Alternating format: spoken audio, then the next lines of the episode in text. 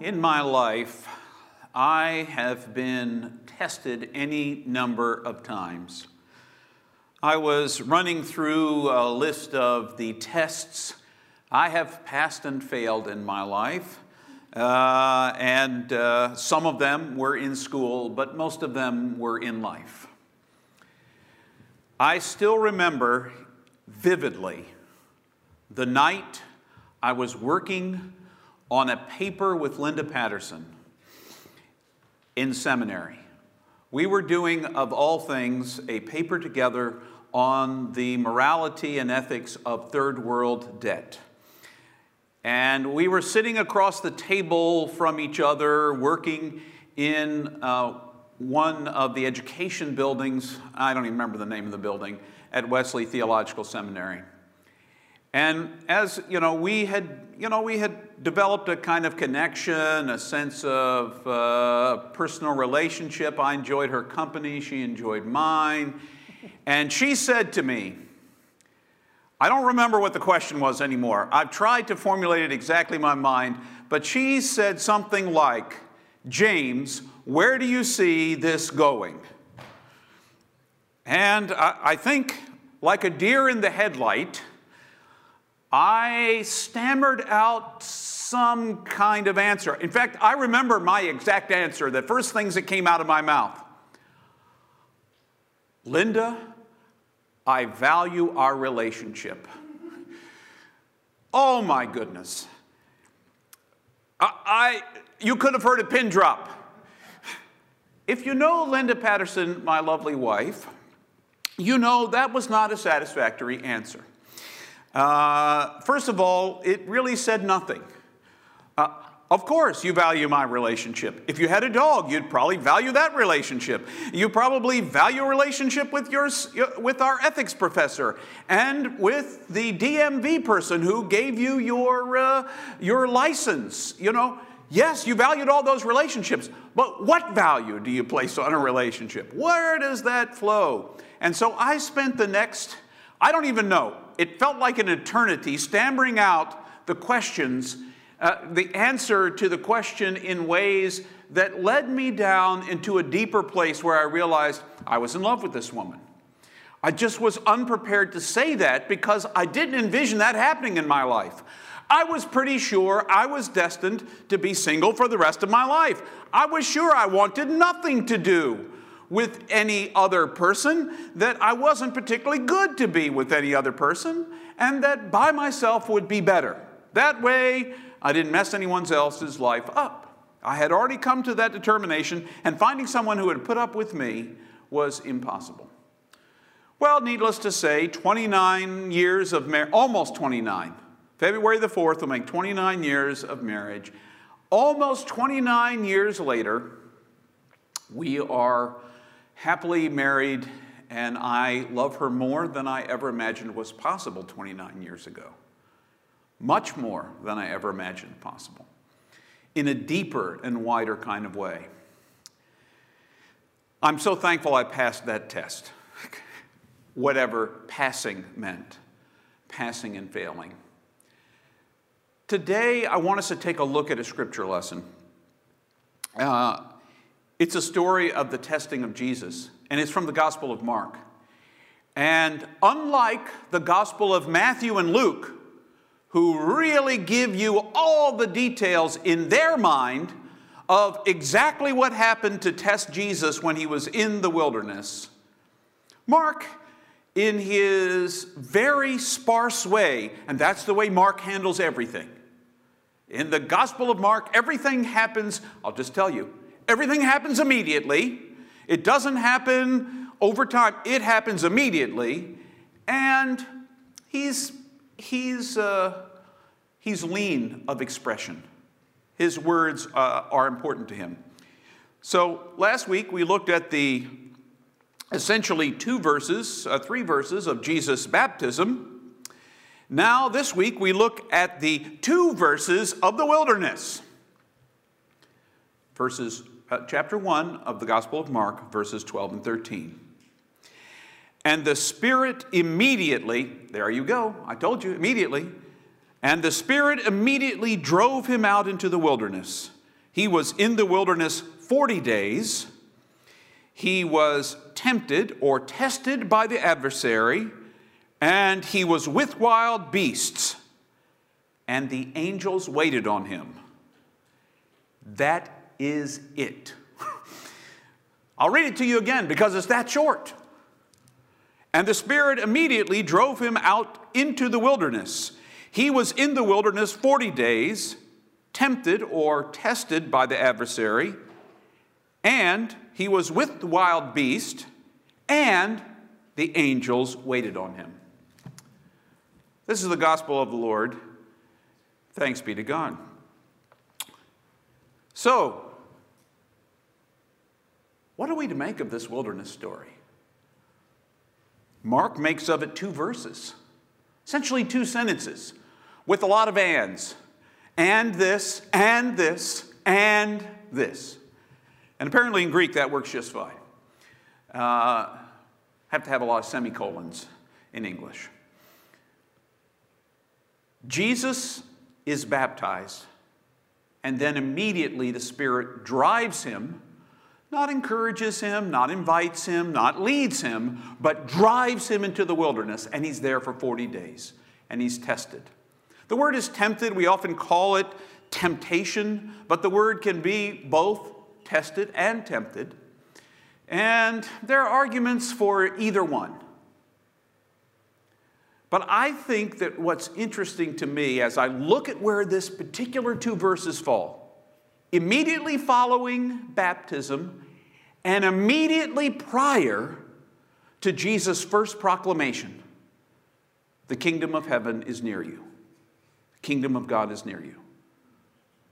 That sandwiched between his baptism, his sense of identity, and his first proclamation with clarity about what his ministry is about, there is two verses that tell us that Jesus was tested. He was in the wilderness. He was there for a long time 40 days. And if you're familiar with the biblical story, and even if you're not, I'm going to give you some insights. A lot of times things happen for 40 years, 40 days. Uh, I don't think they ever happen for 40 minutes because they didn't measure that way. But 40 days or 40 years. 40 is a long time. Jesus was in the wilderness for a long time. Now, the Israelites, in the history of, uh, of this biblical story, if we were to open to the Old, Older Testament, the Hebrew Bible, we would discover that they went into the wilderness and they failed. they were tested and they failed. The test wasn't good for them. Jesus is driven out into the wilderness, I think, to get clarity and refinement for what he was about. You have to remember, Jesus is 30 years old. He's, uh, he's lived a fairly human, full life up to this point, uh, potentially apprenticing with his father, who we are told, we often think of him as a carpenter, but the word could also be just translated as day laborer somebody who had basic skills, who showed up on the site and would do work on various projects. If he had grown up around Nazareth, that's pretty close to some other places where uh, he might have gotten day laboring kind of work. And in the midst of that, he tried to live into his Jewish faith and understand what that meant. And now a turning point has come in his life.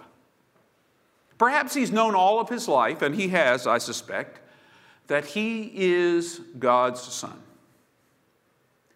However, what does that mean and what will his ministry take shape? You know what? We have always assumed, I assume sometimes when I pick up the Bible, Jesus knew exactly what he was going to do for one to three years of his life, exactly what he was going to say to whoever he met. He knew exactly what was all about. He didn't need any pointers, he didn't need to get clarity. Well, I think that that's a, that's a misconception. I don't think that's what Jesus was all at all because he was fully human like you and me. After hearing in his baptism at the River Jordan by John the Baptizer, You are my son, my beloved. With you I'm well pleased. Jesus goes into the wilderness for 40 days. He goes into the wilderness for 40 days. He's tested. And part of what testing does is it refines us. It makes clear for us what is most important to us and what is not. Because in times of testing, things fall away and things rise to the surface. The things that matter stick with us, and the things that don't fall away. We begin to realize what matters. How many times have you seen the aftermath of some uh, uh, natural disaster in our country and the interviews with people who survived? Their house is destroyed, all of their stuff is destroyed, but they and their family survive. And all they say is, the stuff can be replaced. My family can't. I'm thankful to be alive. Now, tell somebody who has a house full plus two or three storage facilities filled with their stuff that the stuff isn't important and you might fall on deaf ears. But have the storage facilities burned down and the house burned down and everybody survives, and they might see it through a different light. They might be thankful that they no longer have the encumbrances. Think about how complex our lives become by all the things we carry around with us. Jesus went into the wilderness himself, he was driven there. And during that time, he had to figure out what his message was going to be. If indeed, and I say if indeed, meaning if indeed he was, and he was, the Son of God, what was the most important thing people needed to hear? What is the content of my message? What do I have to say to people? I don't want to be all over the place. You know, overthrow Rome, love your neighbor. you know, I don't want to do all of those things. I've got to figure out what this is about.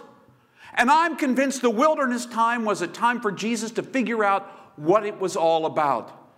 You are my son, the beloved. With you I'm well pleased. What does the wilderness do? it says, well, what does that look like? What does that look like for you, Jesus? What do you have to say about being the beloved Son of God that will bring hope to other people? Sure, knowing you're the beloved Son of God's got to make you feel pretty good. but what about everybody else? Just crowd close to me because I'm the beloved Son of God. You can feel a little oozing off of me. Jesus goes into the wilderness because he needs to be clear about what his message and his purpose will be. He's lived 30 years, perhaps doing odd jobs. We don't know exactly what he did. Maybe he spent some time with John the Baptizer before he was baptized by John. Everybody is guessing what he did during those years. We don't know. Maybe someday when you get to that next place and you're chatting with Jesus, say, dude, what were you doing for 30 years? Maybe by the time you get there, say, it won't really matter what you were doing for 30 years, did it? What matters is the one to three years that you were actually in ministry that I heard about, that changed me, that helped me find what my purpose, my place in all of this is. Because here's what I'm, here's what I'm thinking. There's no such thing as a generic son or daughter of God. Just isn't. Jesus wasn't one, and neither are you. There's no such thing as a generic son or daughter of God. There's only you, there's only me, and everybody else. And each one, each one, purposefully designed to be who they are at the deepest sense of self.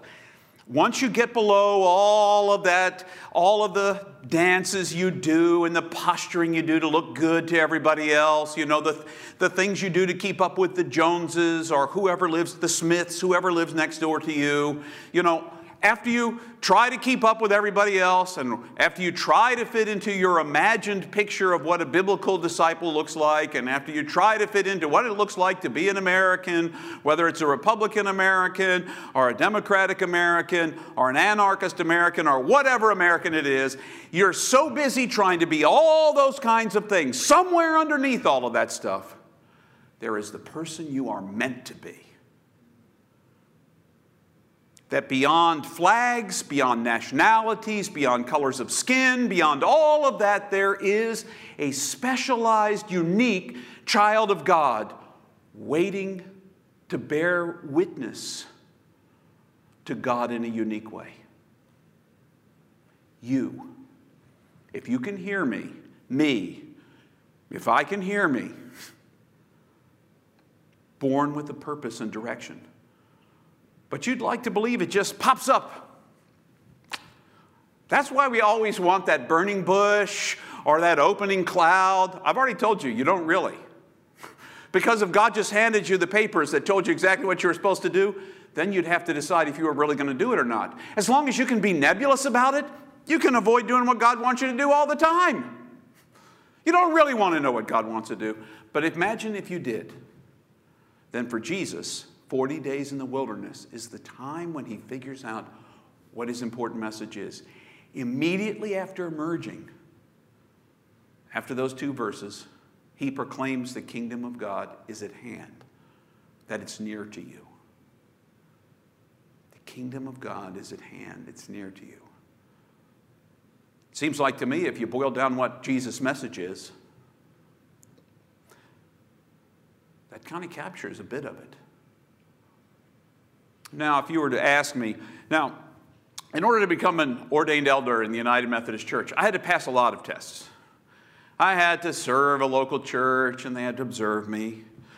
I had to preach a sermon, you know, and a group of other elders had to listen to it and decide whether it was any good or not. By the way, that was the worst sermon I've ever preached.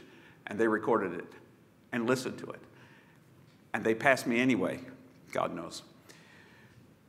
I had to pass all those tests, pages and pages. There was probably 60 to 80 pages of documentation about, about what I believed. If I went in there today, my, my documentation would be like one sentence long God is love and my purpose is to be love in God's world. That's it. That's my whole purpose. You want me to flesh it out a little bit? Okay, I can. But the bottom line, that's everything. That's the whole thing. The kingdom of God is at hand, it's near you, it's still near you if you wake up and be the person God made you to be. If you live into the purpose that God has given you. But it requires discernment and clarity so you've heard the word. Last week, I hope you heard the word, and I hope you took it to heart. And if you didn't, go back and listen to it. It is your identity. You are my beloved son or daughter. With you, with you, I am well pleased. That's your identity. God already loves you. What are you going to do about it? What is your purpose, your song to sing, your note to sing in the symphony, your thread that runs through the tapestry. What is your place in making this world the world God expects it to be, hopes it to be, imagines it could be, if we would live with the clarity of purpose that His Son, Jesus the Christ, did? If we could live with that clarity of purpose. You say, but He was the Son of God, but He was fully human, just like you and me. He was tested and tempted just like you and me. And just like you and me, he had to get his stuff together. 40 days in the wilderness. Having heard, You are my beloved Son, with you I'm well pleased. Well, that's great. What am I going to do about it? 40 days of tempting, of testing brought Jesus to a far side with greater clarity. You, you can't do it all. You can try. Believe me, I try to do a little bit of everything. I think of myself as a Renaissance person. I'm, I, am a seven in the Enneagram, and they are Renaissance people. They do a little bit of everything. I can do a little tiny bit of computer programming. I can do a little tiny bit of computer building. I can do a little bit of bread baking. I can do a little bit of rice experting. You know, all of those little things. I know a little bit about the Bible. I know a little bit about everything. What is the one thing you're supposed to do, James? Be the love of God. How will I do it? How will I do it? How will I do it? Those other things are extraneous. It's nice that I can do those things, but so what? If I'm going to do the one thing God's calling me to do well, I need to figure out what it is. And at 58, I'd like to believe that I have some sense, but Those of you who know me pretty well perhaps question that. Boy doesn't have any sense. We love him anyway.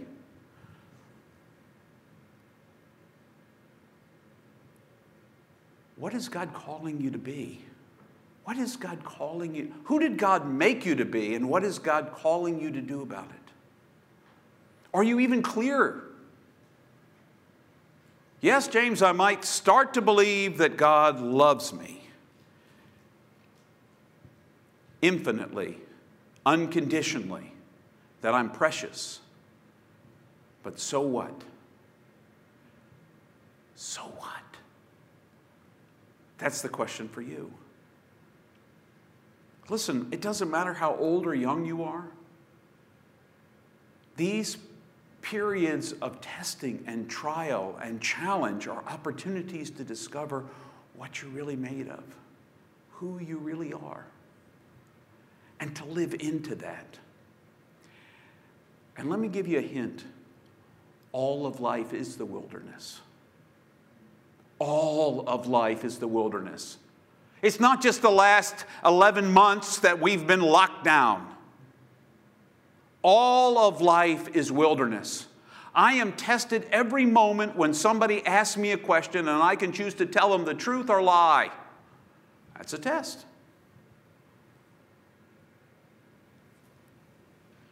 It's a test when I answer the telemarketer's question when they call on the phone.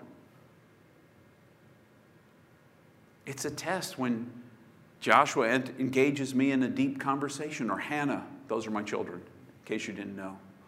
When they engage me in a conversation, it's a test. They want to hear what I have to say. And quite frankly, I want to hear what they have to say. Everything in life is the wilderness, not just the bad times, not just the good times, but it includes the good times.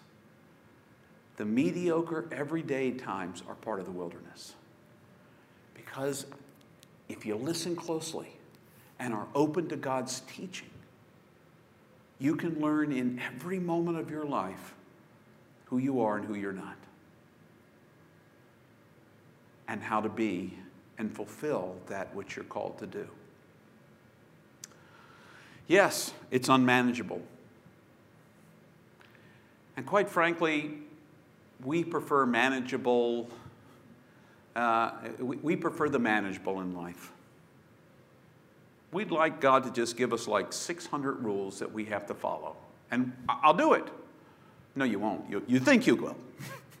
but you, you'd like 600 rules manageable 600 rather than the unmanageable two. Love the Lord your God with all your heart, soul, mind, and strength, and love your neighbor as yourself. What does that mean and look like? Figure it out. If you're looking to me to give you the final answer, I don't have it. However, I can ask you is that your final answer? Is that your final answer? I am the living love of God made flesh right here. But so are you. What will that love look like? I'm not all of God. I wasn't implying that I'm God. But God lives in me and loves me into being right here. And you too. So, be who God's calling you to be.